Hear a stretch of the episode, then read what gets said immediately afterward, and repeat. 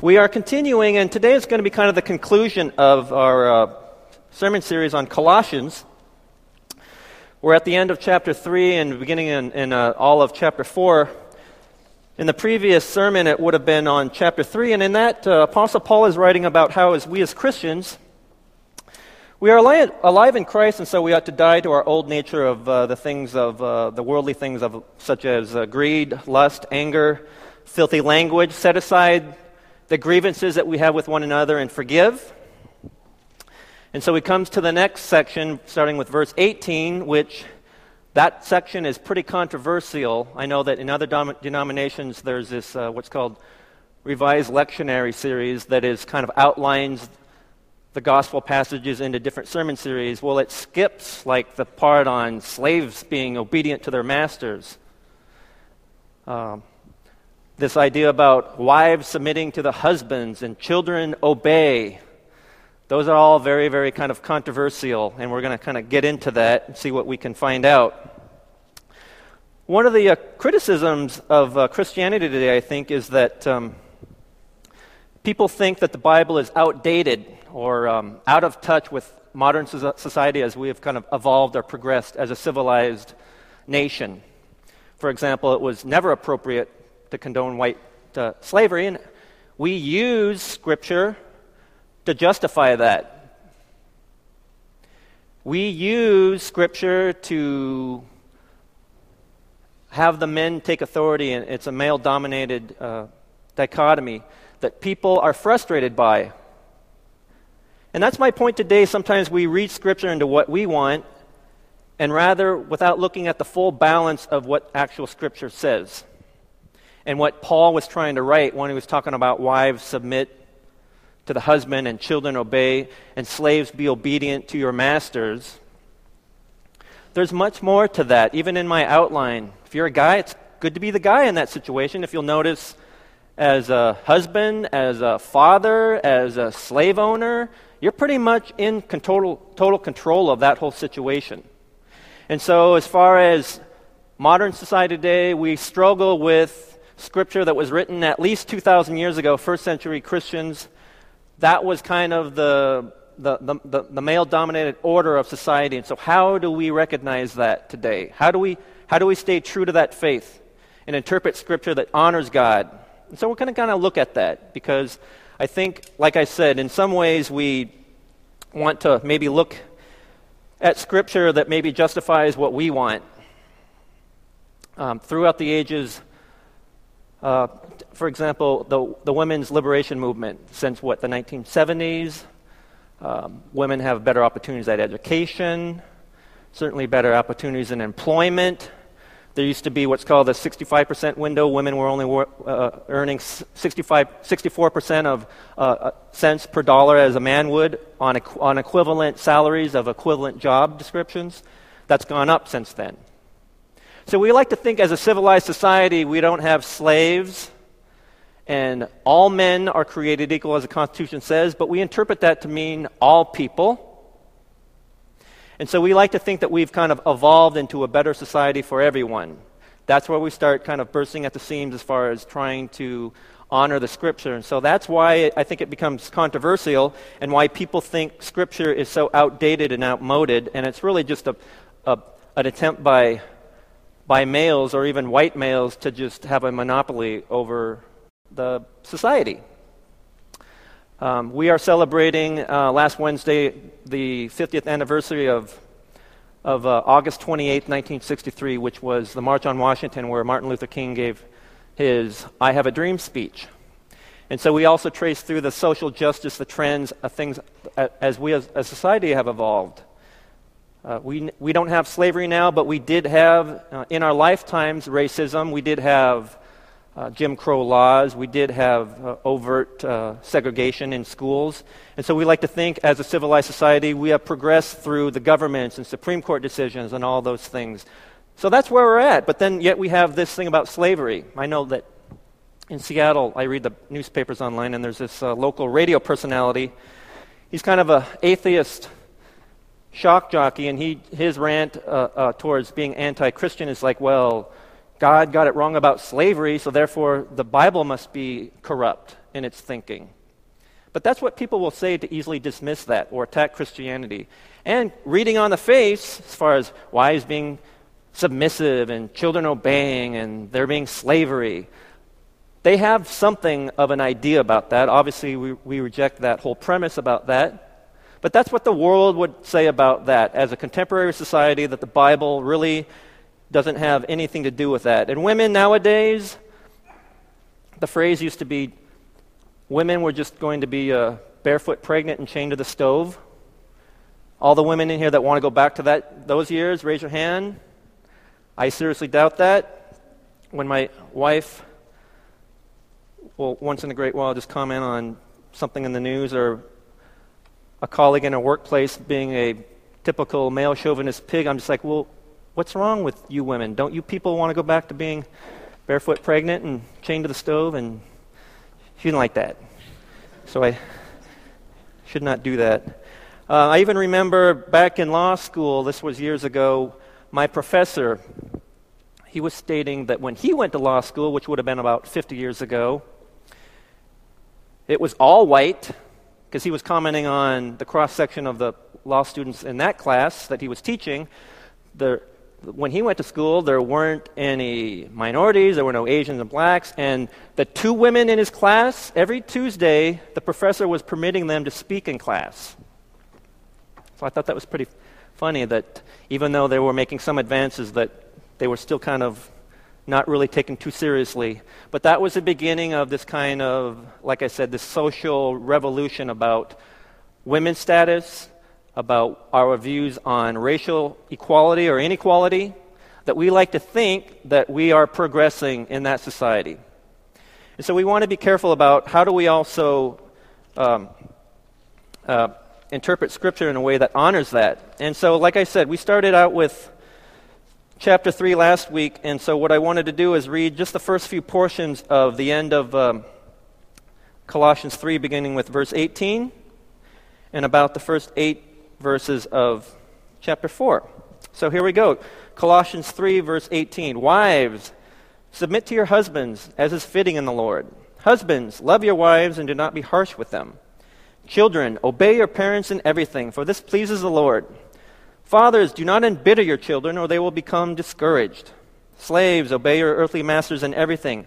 And do it not only when their eye is on you and to win their favor, but with sincerity of heart and reverence for the Lord. Whatever you do, work at it with all your heart as working for the Lord, not for men. Since you know that you will receive an inheritance from the Lord as a reward. It is, a Christ, it is the Lord Christ you are serving. Anyone who does wrong will be repaid for his wrong, and there is no favoritism. Verse 1 Masters, provide your slaves with what is right and fair, because you know that you have a master in heaven. Devote yourselves to prayer, being watchful and thankful. And pray for us too, that God may open a door for our message, so that we may proclaim the mystery of Christ for which I am in chains. Pray that I may proclaim it clearly as I should. Be wise in the way you act towards outsiders, making the most of every opportunity. Let your conversation always be full of grace, seasoned with salt, so that you may know how to answer everyone. And so I just wanted to stop there.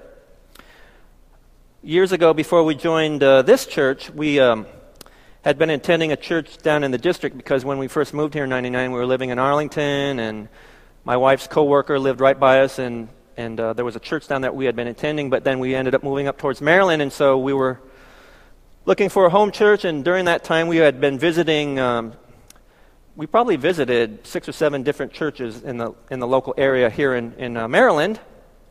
And I recall attending one of the services, and they uh, took the offering, as is traditional customary, and then the uh, deacon or usher was praying for the for the offering, and we're praying, and I'm and he's praying, you know, Lord, you know, take these tithings and do do it to your will to further the kingdom, all those things that are good, and then he's praying for the church, and then also, seemingly out of nowhere, he tacks on at the end, and Lord make the women be submissive to their husbands. And I'm like praying at the time, and he gets to that point. I'm just like, my wife's sitting next to me. I'm just like,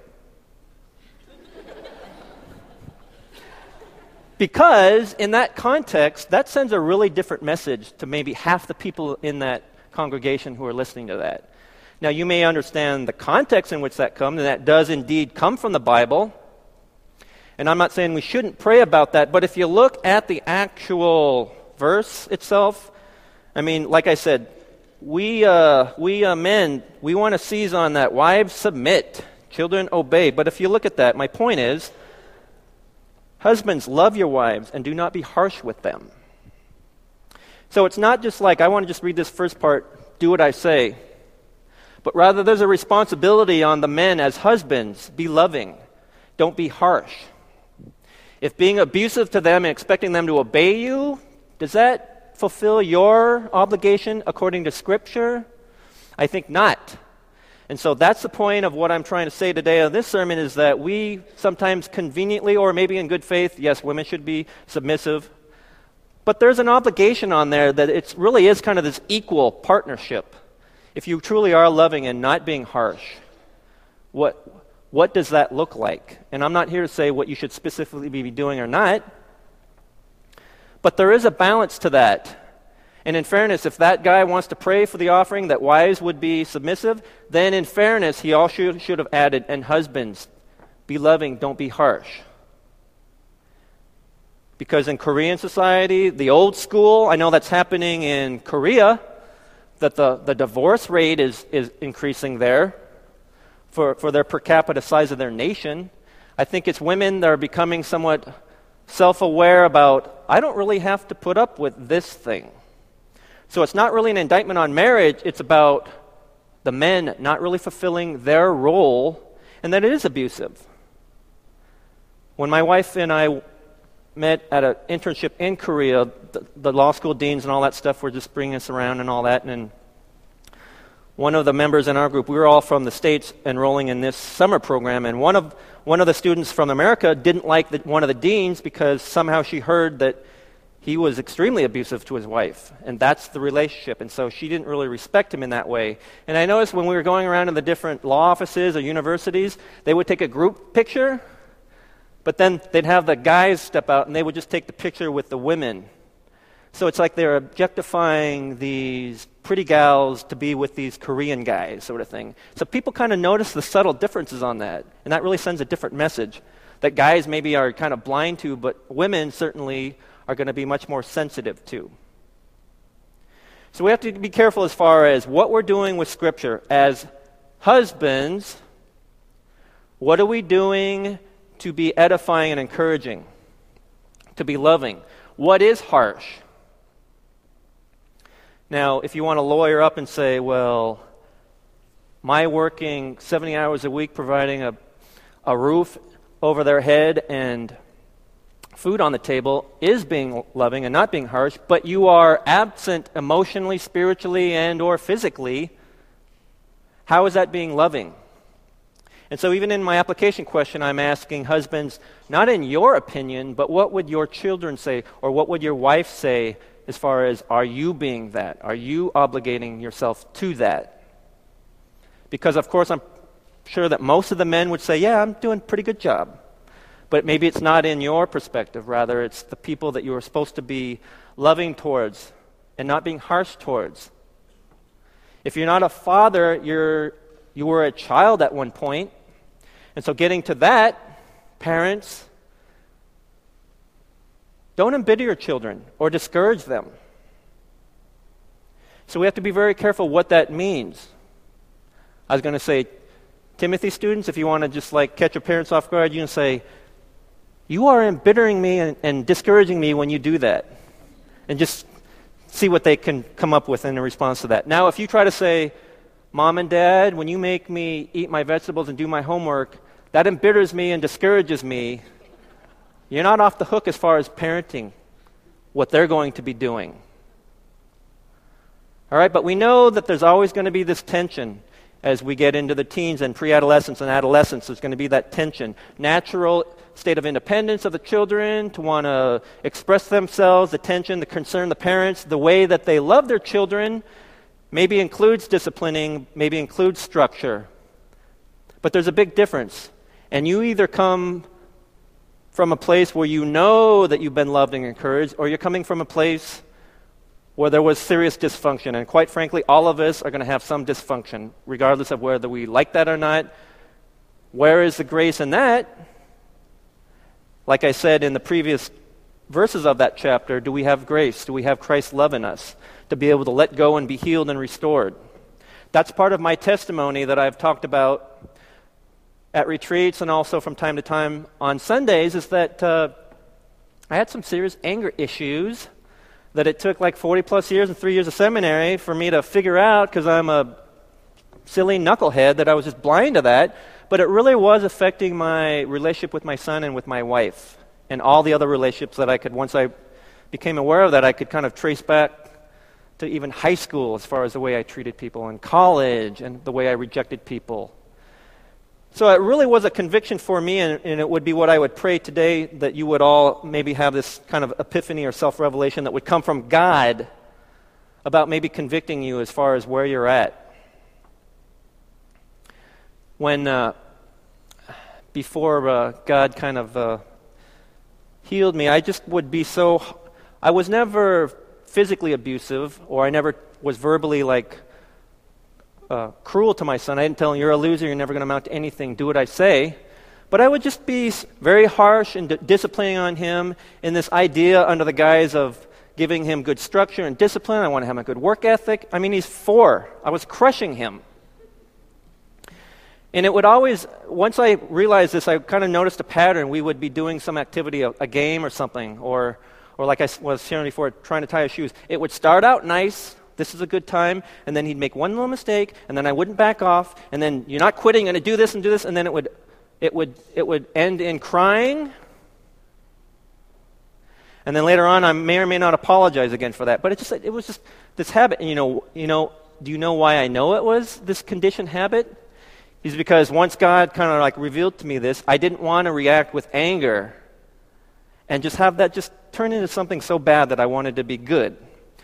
But my point is, we would start these little games or interactions as father and son, but it went, when it started to go bad, I would make the choice I'm not going to get angry because that just is not, that's embittering him, it's discouraging him. But you know what? He would say, well, I'm just like, Julian, I'm not going to I'm not going to get mad. And he, his reaction was, well, I want you to be angry. I want you to be angry. I want you to be mad. You know why? Because my anger made him cry. And that was the, I'm not a child psychologist, but that was the tr- transition of him emotionally releasing that crying to get out. But then when I wouldn't make him cry by being cruel to him verbally, he didn't, he didn't, he literally didn't have a way of releasing that because I wasn't fulfilling my cruel conditioning part of that little exercise by giving him the mechanism to release that by making him cry. Like I said, I'm a child psychiatrist, but that was going on. It's like, this is my fault. And I just, I just hate that that was happening, that it was happening so much that he was conditioning fun, bad, crying, release, and moving on. That's what I had done to him because it had happened so many times. And so I just feel terrible about that. But kids, I mean, people say that kids can be very, they'll adjust, they're forgiving. My son still will tease me about those days, and that's okay. But we can at least kind of joke about that a little bit. It's important for me to try to recover from that. It's important for me to kind of share that with you. Kind of embarrassing, that's my personal failing in life, but rather there's still hope for all of us because God can do amazing things for each and every one of you, but there's got to be this kind of epiphany or revelation and confession and crying out to God in prayer, which this passage also calls for. So I hope as a parent or as a child that there's this dysfunction that you want to break that cycle out of. I hope that you can get that. Maybe it's not going to happen today. Like I said, my issues took a lifetime to build up, and so I'm still trying to emerge from that, get out of that. I'd like to think that I'm getting out of that. I remember when I was in this revelation, like my second year of seminary, I was like, found myself getting angry or arguing with my wife about some trivial, stupid thing, and then later on realizing that I'm an idiot, and then coming apologizing, and I'd go, I'm sorry again. And later on, we would talk about that. It's like I'm trying to, like, hey, I realize I got some issues, and I thank you for, like, really pointing those out with some very cutting observations that I do uh, praise her for that. But I, I, I asked her, it's like, did that, did that ever kind of bother you that I would always do that? And, you know, she would just go, I just stopped listening to you. I just stopped paying attention. To you. So, so, you know, I'm just like, praise the, it's like, what? but that is, that is good.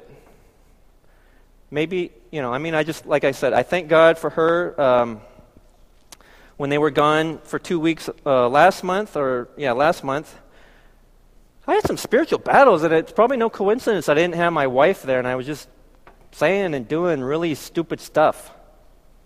And I jokingly was texting her, it's like, I really made a jerk out of myself, and I blame that on you because you would have caught me.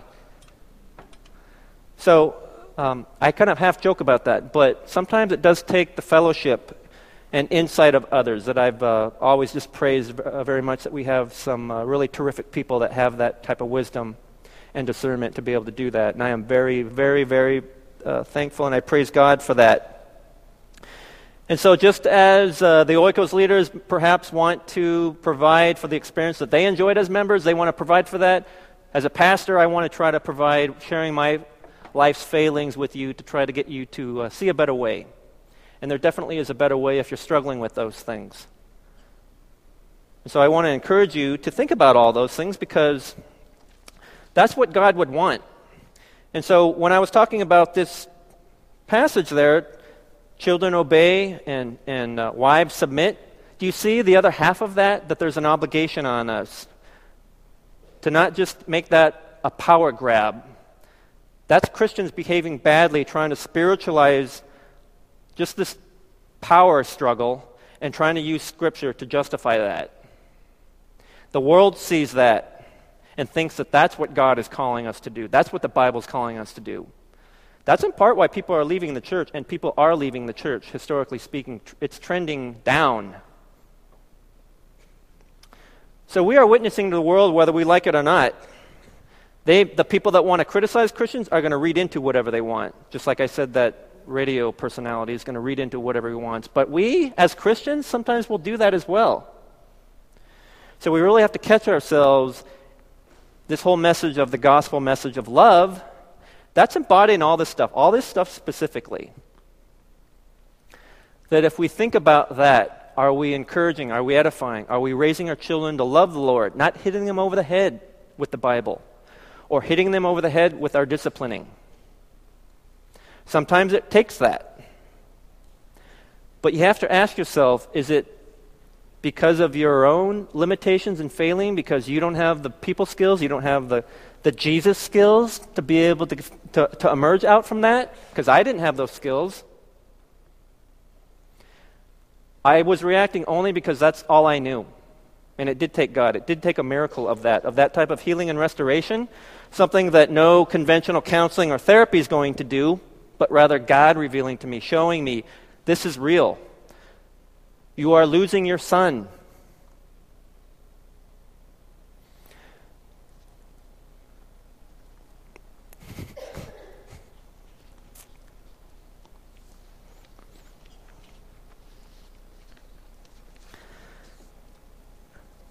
when my wife and I were kind of talking about my issues there, she uh, had mentioned something along the lines of um, If I had known you were really like this, I don't know that uh, I would really want to be married to you something. And that's, uh, that's pretty heavy. That was really convicting. She didn't like give me scripture, but she told me that I was really hurting the marriage and really hurting the relationship of her son, too. I don't think I've shared that on Sunday, but I have spoke of that before. You don't have to be a divinity graduate or a pastor to be able to speak in someone's life. You have to be very careful about that, how you uh, interact with people to try to give them that insight. But those are the things that I pray for each and every one of you that you have these kinds of points of hard truths, someone that you trust, someone that loves you, that cares about you, that can speak into your life, these hard truths, speaking the truth in love. And then I pray that you would not deny that and reject that, but rather allow God and the Holy Spirit to move into your life. And I pray for that restoration. Because then you're getting to what Paul, Apostle Paul, is writing in this thing about in Christ. What are you doing? Is this just you want to use Scripture to get more power and authority?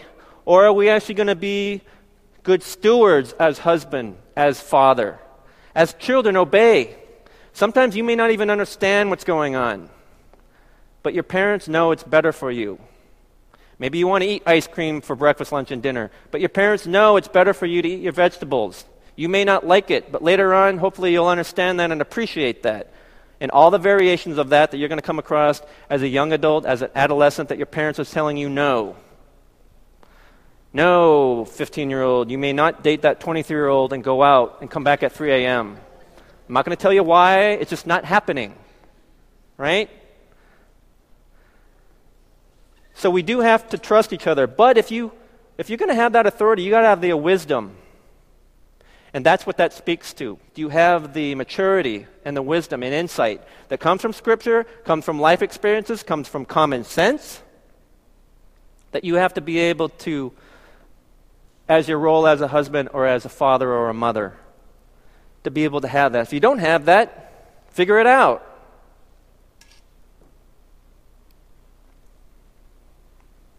And so that's kind of this life's work journey that we have. Hopefully, that we're continually, uh, God's giving us these points of confirmation. You're doing well. You need to work on this. But we feel encouraged and just relieved. If I get emotional, it's just out of relief. Thank God that you haven't just kicked me to the curb. Thank God that's the gospel message that you haven't just given me over to the world. That Paul sometimes writes. If people, if you continue rejecting Christ, you are going to be subject to the world. Paul talks about that. Those people that continue to just say no, maybe they should just be turned over the world. Do you want that? No. So if you are saying that you're a Christian, part of that is hard truths. Part of that is self revelation. Part of that is the indictment of your life, how you are affecting others. So we have to be very, very careful. And that's not to be shaming or condemning anyone, but just be honest with yourself. Where are you at? Where is the humility? Where is the love? Where is the Christ center in this? And so that's what we want to take from these passages, not just men doing a power grab. When Paul wrote of those things, I don't, I don't believe that he was writing that slavery was okay. He was writing that this is what you see in life. The relationship of a, of a master to a slave is like we submit as slaves to Christ. There, there should be this submission. But like I said, there are more passages in the Bible that talk about slavery that white people 400 years ago no doubt have used to justify that, to spiritualize that. I know in um, seminary, we always took kind of contemporary issues as far as that, even social justice, which includes um, what it's like to be an African American Christian, what it's like to be an Asian American Christian, what it's like to be a, a, a female theologian. But one of the books we read, it was uh, that uh, very prominent African American uh, theologian, James Cone. And in this book, I'm not here to talk about theology, but rather he was just sharing the story about his, uh, it was either his grandmother or great grandmother, that she went back enough generations, enough years that she was, her, her, her early childhood experience or her experience was of coming from slavery.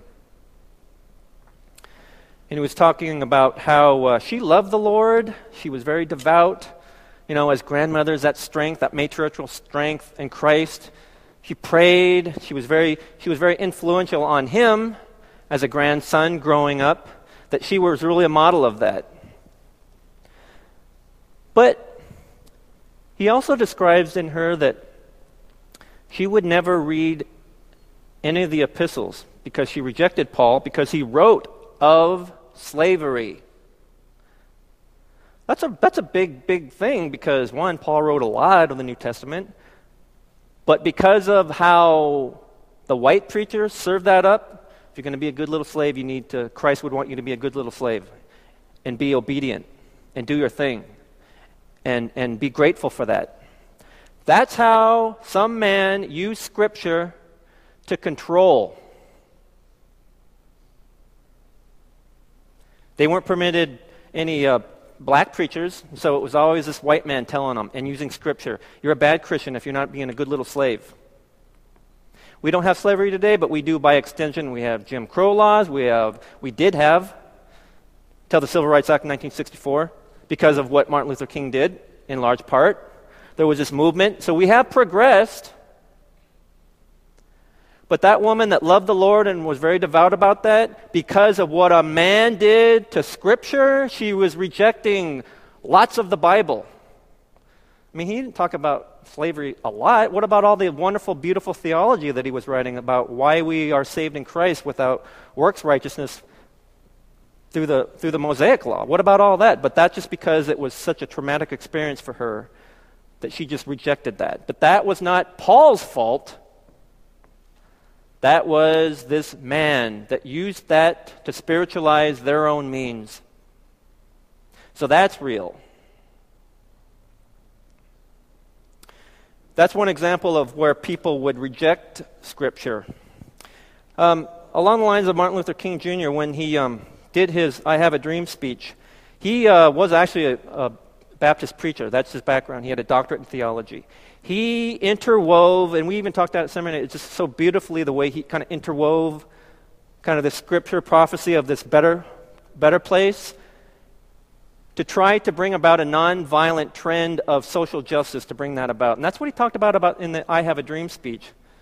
Very important for him to be able to do that. But he he would interweave, interweave scripture. For example, he would say, you know, when we get to this better place, his, his I've seen the mountaintop speeches later, but when he's talking about when we get to that place where we do have this kind of unity and brotherhood, regardless of the color of our skin, but by the content of our character, he was using scripture. He would say, when we get there, Every valley shall be exalted, every hill and mount shall be made low, the rough places shall be made plain, and the crooked places shall be made straight.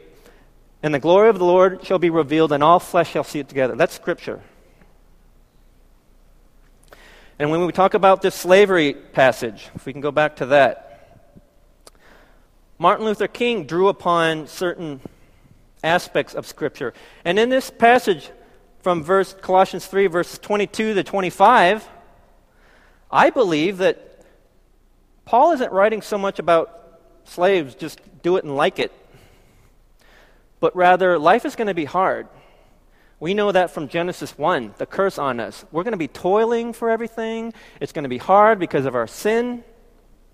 But he was trying to offer them encouragement. If he's talking about this inheritance that was spoken of earlier, inheritance actually, you don't get an inheritance until you die. Someone dies. So your inheritance, what he's talking about here is just continue this suffering because the greater glory is in heaven with me.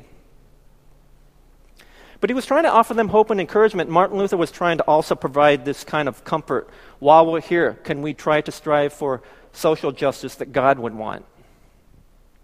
And so he talks about towards the end of that uh, I Have a Dream speech. I am mindful that some of you come here out of excessive trials and tribulation. Some of you come fresh from narrow jail cells. Some of you come from areas where your quest for freedom has left you battered by the storms of persecution and staggered by the winds of police brutality. And this is the important part that I think he took from here. You have been the victims of creative suffering. Continue to work in the faith that unearned suffering is redemptive. They didn't, re- they didn't deserve any of that suffering. That's white society heaping that on them. That's their misery. But as they continued not to fight aggression with aggression and not escalate that, because that's what the white established would want, so they could come down even harder and justify we need more laws. Look, look, what happens when you give them a little bit of freedom. They just can't control themselves. That type of arrogance, that type of condescending towards minorities. He chose to show Scripture and give people encouragement this may be your station in life. This may be your lot in life. We are working towards better, but your hope and salvation is in Christ later on. So while we are still working on this, while you are in this life, in this generation, that's what he was praying for. And so that is kind of a Christian based thing. What are we doing about that? But that's what I would take from slavery. Not to say, well, talk about slavery, so slavery must be good. If anything, it talks about the relationship because when you go to verse 1 in chapter 4, that's the second part of that. As far as wives be submissive to husbands, husbands be loving, don't be harsh. Fathers, okay, your children are going to obey you, but Don't embitter them. Don't discourage them. Masters, provide your slaves with what is right and fair. Okay, I'm thinking of the white plantation owner. I think he conveniently forgot about that part. Because you know that you also have a master in heaven. So even the slave masters, the one in control of this earth, on this planet, and at that plantation, they're lording over all those others because they have the power and control. Where is the submission and deference to a higher authority? Because Christ, because Paul does talk about in that previous chapter, people, uh, anyone who does wrong will be repaid for his wrong, and there is no favoritism. There's no favoritism over good white Christians why would he put that in there unless Paul was acknowledging that, yes, there is something inherently wrong with that? And by the way, whoever does wrong, that's why he's putting it in there. So the, the premise of slavery is wrong, but even the masters, the white slave masters who were abusing that, they were conveniently forgetting about what Scripture really did tell them to do. And so that's what we do as Christians today. We can we can take these strands of different gospel message and weave together our own little gospel to, to, uh, t- satisfy our own convenience of abundance, prosperity. Rather than the Oikos leaders, you're going to suffer. That's leadership. People aren't going to be thankful or appreciative of you at times. They're going to criticize you. But the fact that you're serving in the Lord, that unearned suffering is redemptive compared to what what blacks have done, have gone through? Okay, not so much. Compared to what Christ has done at the cross, what we're complaining about? Not much. But Paul is trying to write, and what God is trying to give us some comfort here. Even as Christians, even as doing the right thing and being faithful, there's still going to be hardship. There's still going to be difficulty.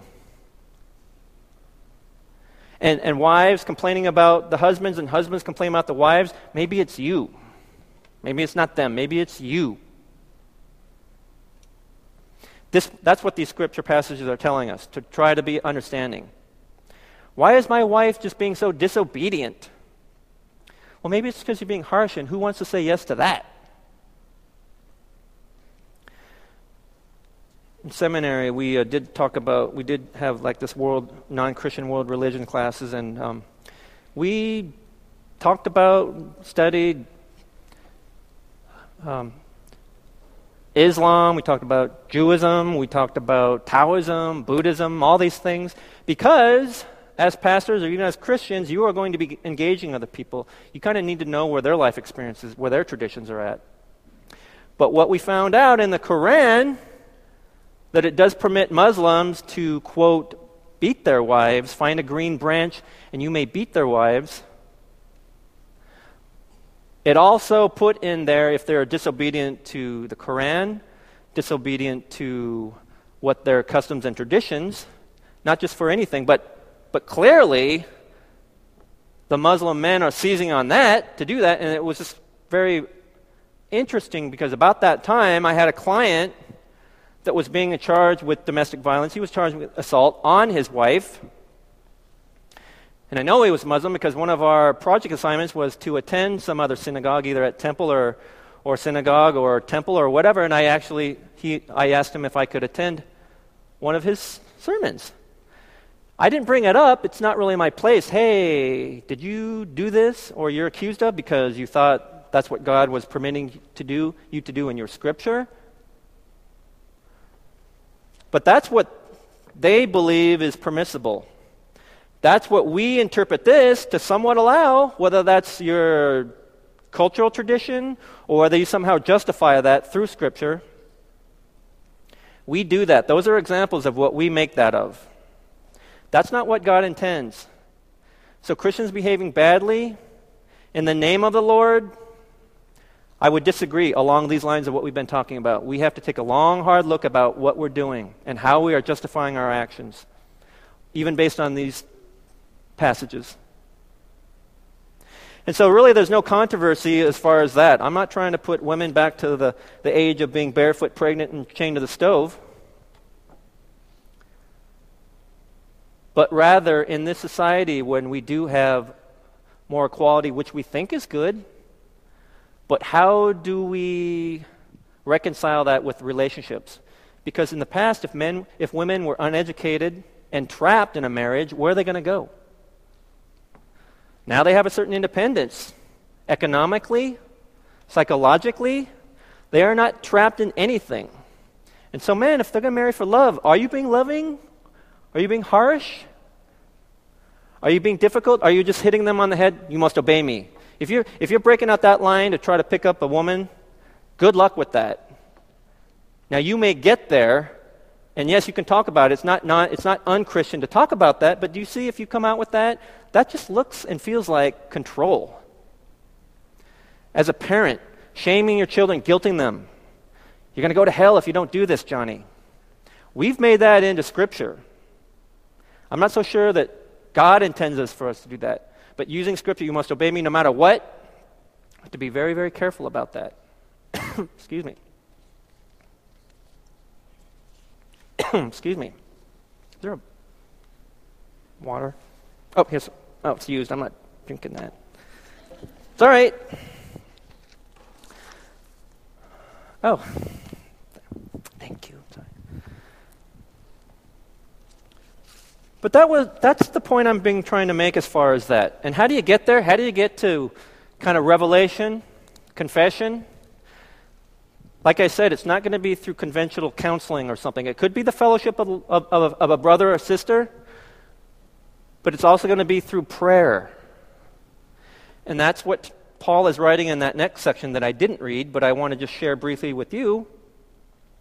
When he's praying, the, the final greetings from verses 7 to, um, to 18 just talks about all these people that we don't necessarily know about because he's writing a letter to the local church and just saying, hey, take care of these people. These people love the Lord. Jews and Gentiles, all these Greeks are coming to the Lord. He's just celebrating. And you notice what? He's writing all this celebration from jail. And he's saying praying, thanksgiving, and celebration, all these things, all this, this message, people are going out in the, all regions of the world. It's wonderful. He's not praying, oh, pity me, come break, break me out of jail. The food sucks. It's cold and damp. I have pneumonia. I'm about to die. He is going to be executed. It's just the ruler is waiting for a time where it's going to be politically okay, that people aren't going to be rising up. Later on, maybe he'll fade from consciousness if we just hold him for a little, for a little while longer. But he was writing prolifically letters to the churches to comfort them, regardless of the consequences that's heaping on him. But if you read those passages, just uh, I'm sending you this other guy, his circumstances, and I hope he's going to be an encouragement to you.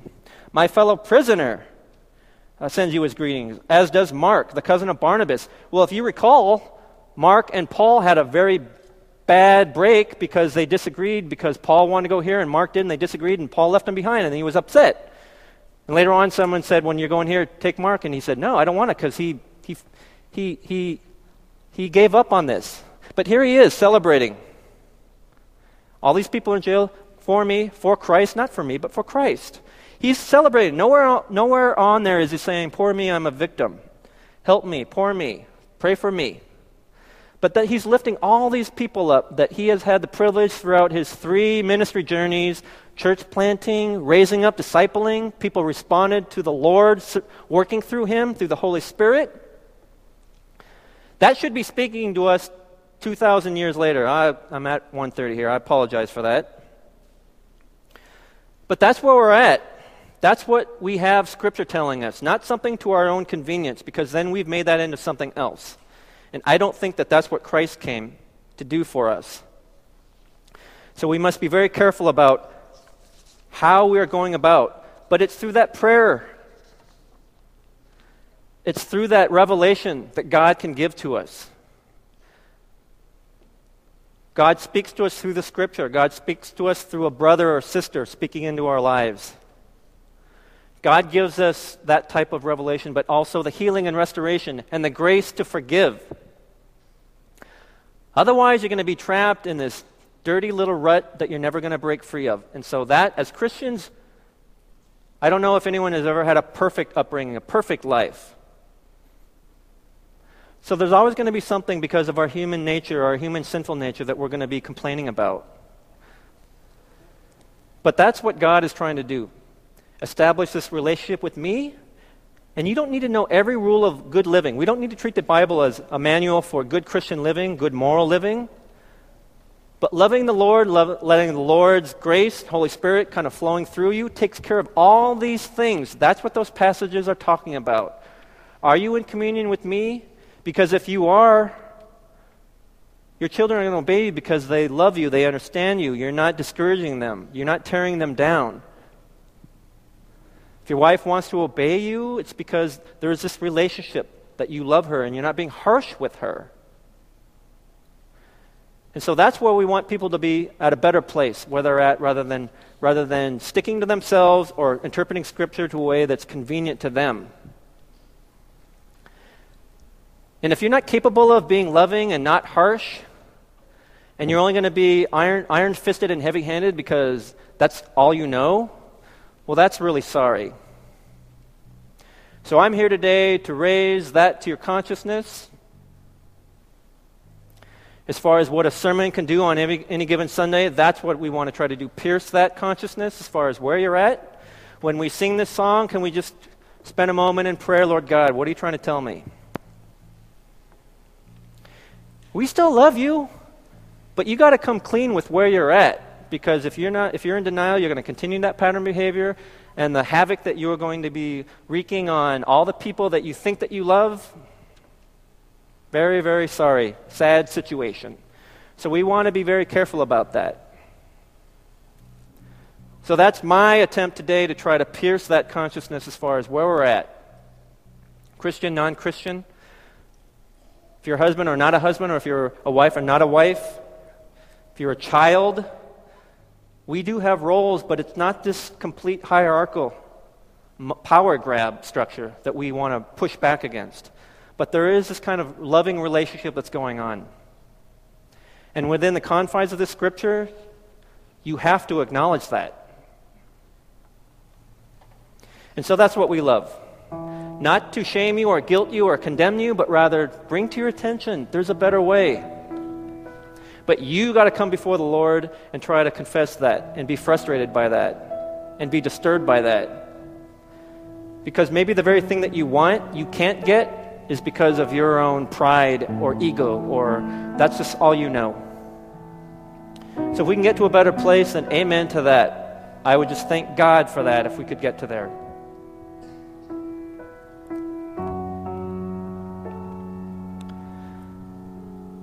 I'm going to close in prayer, and then when I close, if you just um, just continue in that moment as I start to sing, and then just maybe if we can just rise up as you feel led to do that. But just go before the Lord. I don't know if there's going to be this huge day of reckoning for you, but there's got to be something, some process by which God's going to speak to us. I hope it's in this moment. That's what I would pray.